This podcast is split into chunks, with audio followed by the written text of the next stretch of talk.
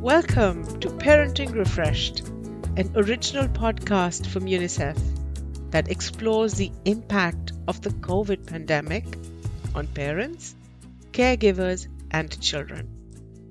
From mental health, education and technology, to climate change, immunization, war, and the health issues of tomorrow. Each episode features experts in that field informing us about the latest information that science and experience has to offer. That is why UNICEF Parenting brings together some of the world's leading experts to share facts, helpful tips, and practical guidance. Information that parents can trust to help give their children the best start in life head to unicef.org forward slash parenting. Today we're in the company of author Bassey Ikpi, who's going to be discussing how views on mental health have changed over the last few years, how to talk to your family about mental health, toxic stress, what is it, and how do you prevent it, and the importance of building connection with your children. So let's meet her. My name is Bassey Ikpi. I'm a New York Times best-selling author and mental health advocate. My book, I'm Telling the Truth, But I'm Lying, tells the story of how I learned to live with and not struggle from bipolar disorder, anxiety, and depression. My book is a mirror for those who need to be seen and a window for those who need to see and understand others. I was diagnosed with bipolar 2 disorder in 2004 and since then, it has been my life's work to be able to speak about mental health in ways that are open and honest. Talking to Bassey today is Dr. Lisa Damour. I'm Dr. Lisa Damour. I'm a clinical psychologist, and that means that I take care of people's mental health, and I specialize in caring for teenagers and also children which of course means that I specialize in caring for families and caregivers because they are such an essential part of the mental health of young people. So let's start by looking at how attitudes to mental health have changed since the start of the pandemic. So, we're in this really weird time right now for the last couple of years. How has mental health changed during the pandemic? Needless to say, the pandemic has been unbelievably hard on everyone's mental health. And thinking about this through the lens of children and adolescents and their growth, one of the huge challenges that young people have faced is that in addition to all of the struggles they've had to go through school closures, not getting to see their friends, you know, not getting to be connected to huge parts of their communities they've also weathered all of this in the context of being cared for by people who themselves are feeling overwhelmed or stressed by the pandemic. And one of the things that we know about what helps children through hard things is when the adults around them are able to be supportive and responsive and flexible and patient.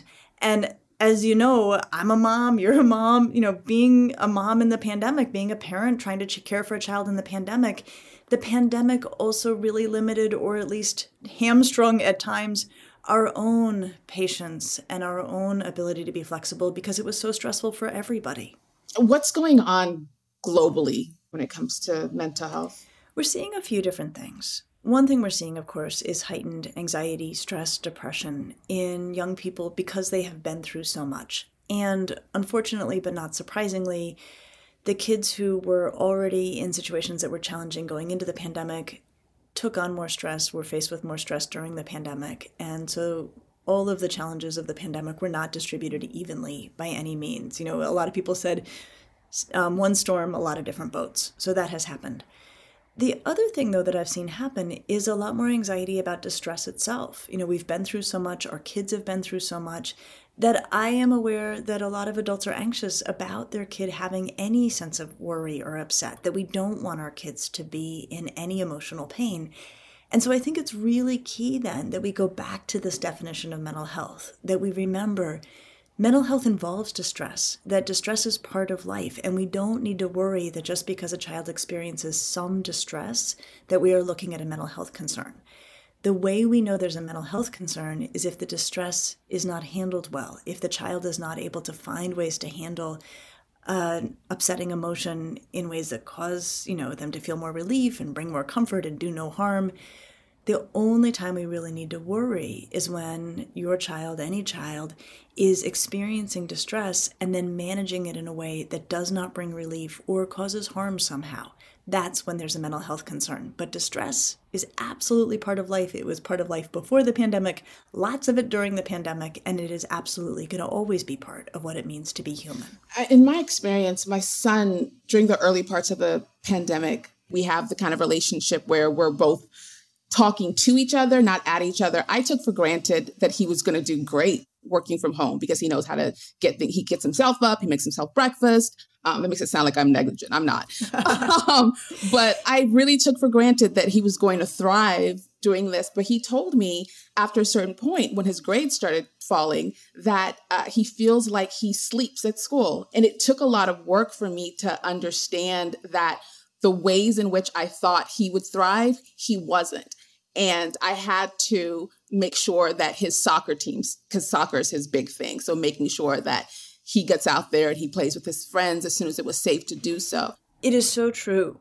Absolutely, Bassey. That kids' lives became very narrow in the pandemic. And the way your son described it, of feeling like he was sleeping at school, that there wasn't the variety of coming home and then going back to school and then coming home again, yeah. that's a loss for kids. And so much of what helps kids to develop and thrive is being in a variety of contexts, being with different adults, being with different kids. Um, I'm so glad that you were able to keep soccer going for your son because that means that he's outside, he's with a different group of kids. I presume there's a coach there, so there's another adult he's interacting with.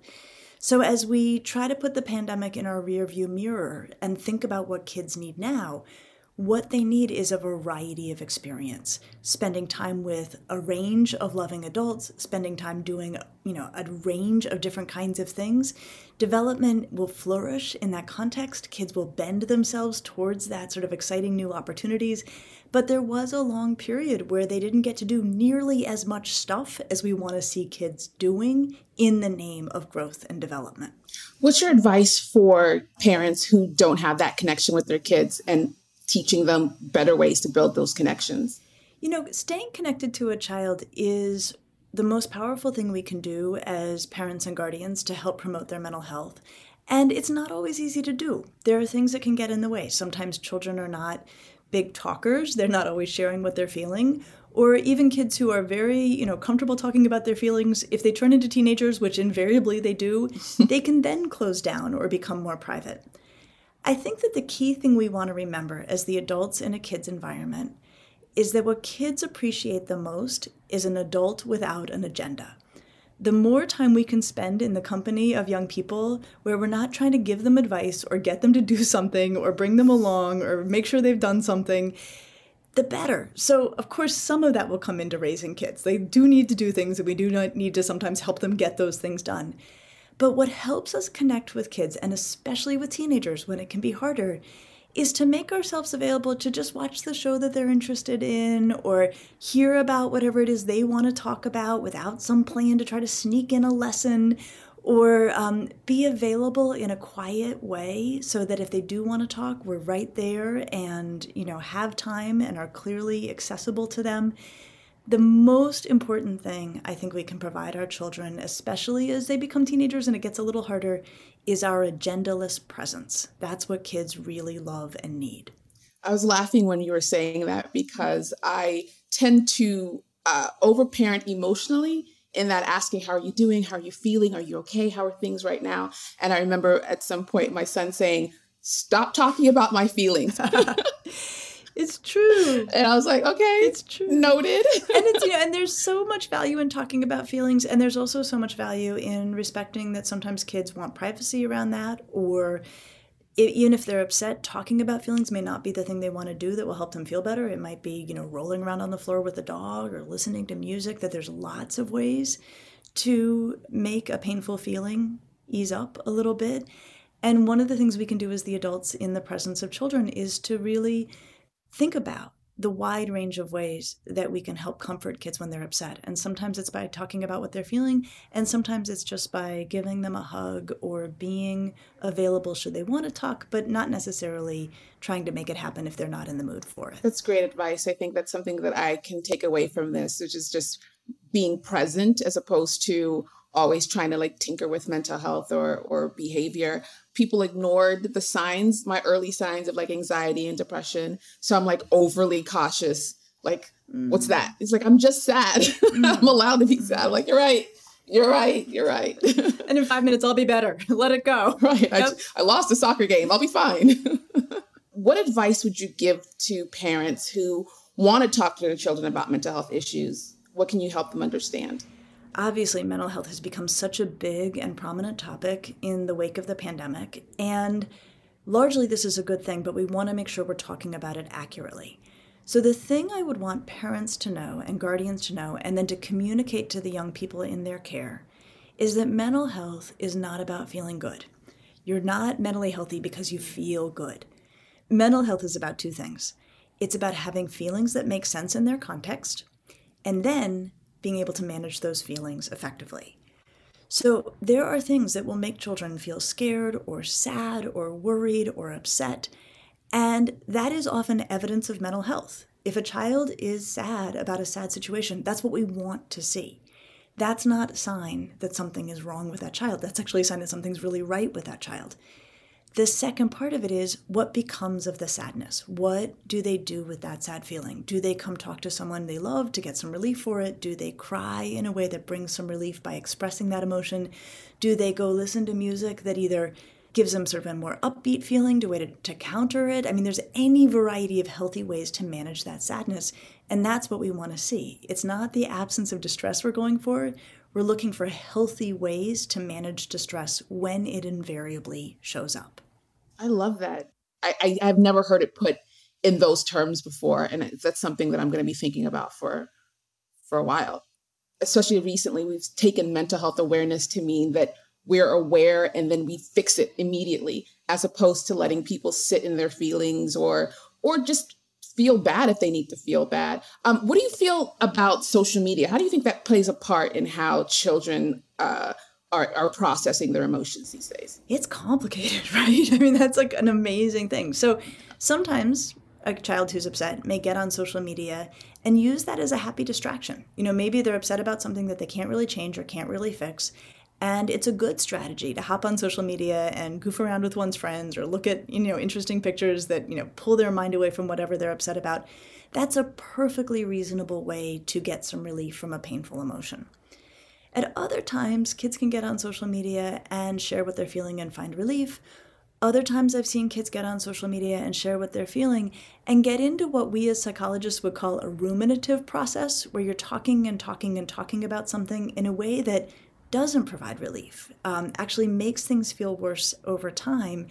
And this is a bit of a blunt way to say it, but we almost call it like picking at an emotional wound, you know, not letting things heal up. Mm. So, as kids express, however they express emotion, whether it's on social media or to us or, you know, to their friends, we want to watch that line between expressing that provides relief, talking about feelings in a way that actually does, you know, as kids say, get my feelings out and give them some comfort, and the line from that to spinning in something, you know, spinning one's wheels, uh, getting stuck in a rut.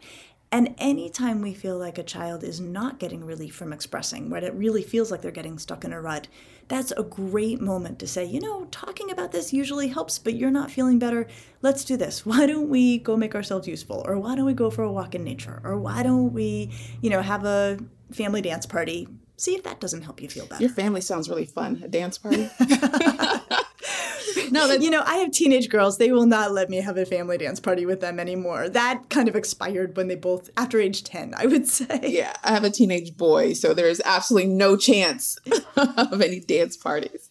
We live in a culture now where people want to express their emotions and express their feelings, and there's a, a huge awareness about emotional and behavioral health but how do we allow other people to feel their own joy or feel what they feel without having to impose your own sort of understanding on that? I love that question. The thing we want to remember about feelings is they're deeply subjective and they're deeply personal. That there's no real right feeling at any given time. People are going to feel what they're going to feel. And our job as adults in the lives of children and also adults in the lives of other people is to really try to honor whatever it is somebody's feeling. And one of the rules we use in psychology that can be very helpful in terms of knowing when we would push back or when we would call something into question is we make a distinction between thinking and feeling and doing. So you can think and feel really anything you want, and you actually can't even control often what you think and feel. So you might feel like really an angry thought at somebody or a very unpleasant thought towards somebody. That's okay. That's okay. That's going to happen. Where we want to be very careful is in the line to doing, right? You can think something that is upsetting or harsh or difficult. You might have a feeling that's very unpleasant what we want to watch is what do you do with it, right? You can't go tell people you don't like them in an unkind way. You can't punch anybody. You can't do that. So, a lot of where I would want us to be spending some time is there's the emotion and there's the expression of the emotion. And really, all emotions are valuable, all emotions have a place. The only place we sometimes want to check somebody, whether it's a child or another adult, is how they're expressing that emotion. There are more and less respectful ways, kind ways to express feelings, even very dark and difficult feelings. That's really good. How do you think the path forward out of this, I don't want to say dark time, but this has been the strangest couple of years. And I'm an optimistic person, so I, I, I want to believe that we're going to get better on the other side. Do you think that's what's going to happen? And, and what are some tools to help us sort of get to that? I think it's okay to call it a dark time. I actually think that one of the challenges of the pandemic and how long it spanned is that it started to feel kind of normal, like we were supposed to be able to adapt to it. Yeah. And the reality is, like, this was historically horrible. And especially with children and adolescents, it's helpful to them to hear that because it helps put it in a context that they, because they are young, they cannot have. So I actually think it's okay to say to kids, you know, I'm about to be 52. I have said to my kids, I have never seen anything like this. This is the worst and the weirdest thing I have ever lived through. And they receive that with relief. Like, okay, it's not just me. Like, this is really bad. And then as we think about where we can go with that, how we can grow on that, I think that what we can say is, chances are you're not going to see anything like this again. Like, I hope this is the hardest thing you have to go through. And now you know you can. You have lived through a historically horrible experience. And you have learned and grown and made friends. There is probably very little that life's going to throw at you after this that you are not going to be better prepared for. I love that. You're listening to UNICEF Parenting Refreshed, a series of podcasts looking at different aspects of parenting in a world transformed by the COVID 19 pandemic. We're currently looking at parenting and mental health with author Bassey Ikpi and clinical psychologist Dr. Lisa Damour, and we're going to talk about toxic stress, something that has become more prevalent in the light of the pandemic. Just a reminder that if you're affected or curious about any of the issues we're discussing, then please head to unicef.org forward slash parenting for support, advice, and more podcast episodes like this one. Toxic stress is an issue we need to address with or without the pandemic. But in light of the pandemic, it has become all the more important to understand. I've also been hearing lots about toxic stress online. First of all, what is it? And what role does it play in children's mental health? So, when we think about toxic stress, there are a couple of forms that we can identify. One is when there's an overwhelming stressor, something that just is a terrible occurrence that really blows a child's coping out of the water and would really blow anybody's coping out of the water, whether it's a natural disaster or, you know, a frightening accident, something like that. The other kind of toxic stress we identify is when a child is in a situation that is chronically stressful. Their stress response is activated, and we all have a stress response that gets us alert and aware of what's going on around us, and it serves a purpose, but it shouldn't be activated all the time. And so we also see toxic stress when children are in circumstances where things do not feel safe and they do not feel safe in an ongoing way. And so their stress response is activated, does not get much of a break. That too can change the architecture of the brain so that that stress response really doesn't quiet down when it's supposed to because it has been activated at such length. And children can be in ongoing stressful situations and not experience toxic stress, but that then depends on the buffering effect of a loving adult who helps them to not become overwhelmed and not have a chronic stress reaction happening. What are what are some signs of of, of a child being in a toxic, stressful situation? So we would see outward signs like things in that child's environment that would require them to be on high alert all of the time. So maybe there's someone in the home who's not safe or they are fearful of neglect or abuse. That would cause a child to just need to be maintaining kind of an air of vigilance, which for a little bit is okay, but over time is very, very taxing on the brain and also on the body. The other way we sometimes know that somebody has been in a toxic stress situation is they react very, very strongly to what are minor stressors that the way in which the brain has been affected by that toxic stress is that that part of the brain that generates the stress response becomes essentially highly reactive. So then something small happens that should generate a moderate stress response, and a child who's experienced a lot of toxic stress may have a very powerful stress response in reaction to it. Do you have any tips as to the best way for an adult to be present for a child going through toxic stress situations? The language that we use in psychology is this idea of feeling with a child, really trying to put yourself in the shoes of a child and imagine what it would be like for them to go through something as challenging as they are. And when we do that, when we imagine their experience, we can then often very instinctively know what needs to happen, whether it's offering physical comfort or emotional comfort and then, of course, anything we can do to remove the child from a situation causing toxic stress, that would be essential if possible. But even if that's not possible, the more we can imagine the child's experience, use our empathy to do so, and then to use all of the resources that we have as adults to minimize and buffer how much they are impacted by that stress, all the better. And comfort is a very, very powerful thing for children when given by a loving adult. And if the adult is also struggling, I, I feel like sometimes as parents, we forget that we need to figure out our emotions before we start um, the process of helping the child. But sometimes they have to work at the same time. Like, what is the best way to make sure that you're taking care of yourself and taking care of your child? Right, Bassey, that is so hard, right? When the adult themselves is facing a toxic stress that they are also trying to protect their child from, that would be an incredibly hard thing for any adult to do. And part of what we can do to help with that is to name it for what it is. The act alone of saying, I am in a toxically stressful situation. This is very, very taxing for me. My child is in this situation with me. I am the one who can actually help to shield them from its impact. Naming it, describing it, putting it into words that in and of itself has power to help organize us, focus us on what we need to do, and really think about putting the needs of that child exactly, you know, in the center, while of course doing everything we can to make ourselves most able to protect our children when we need to. Thank you so much for joining me, Dr. Damour. You bet. Bye-bye.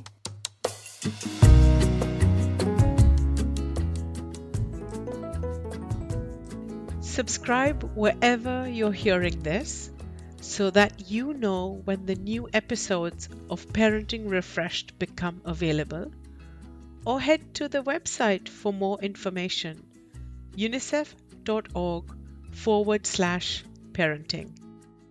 Whilst you're there, you'll also find other episodes in the series, including discussions around parenting and technology try not to say no, try to find a way for yes to be good for everyone. Education. They're interested in making sure that their children are able to discover that their child is resilient, that their child makes friends. and immunization. There are a lot of vaccines with good and new technologies nowadays that you can prevent several diseases in different ages, but for regret, there's no vaccine.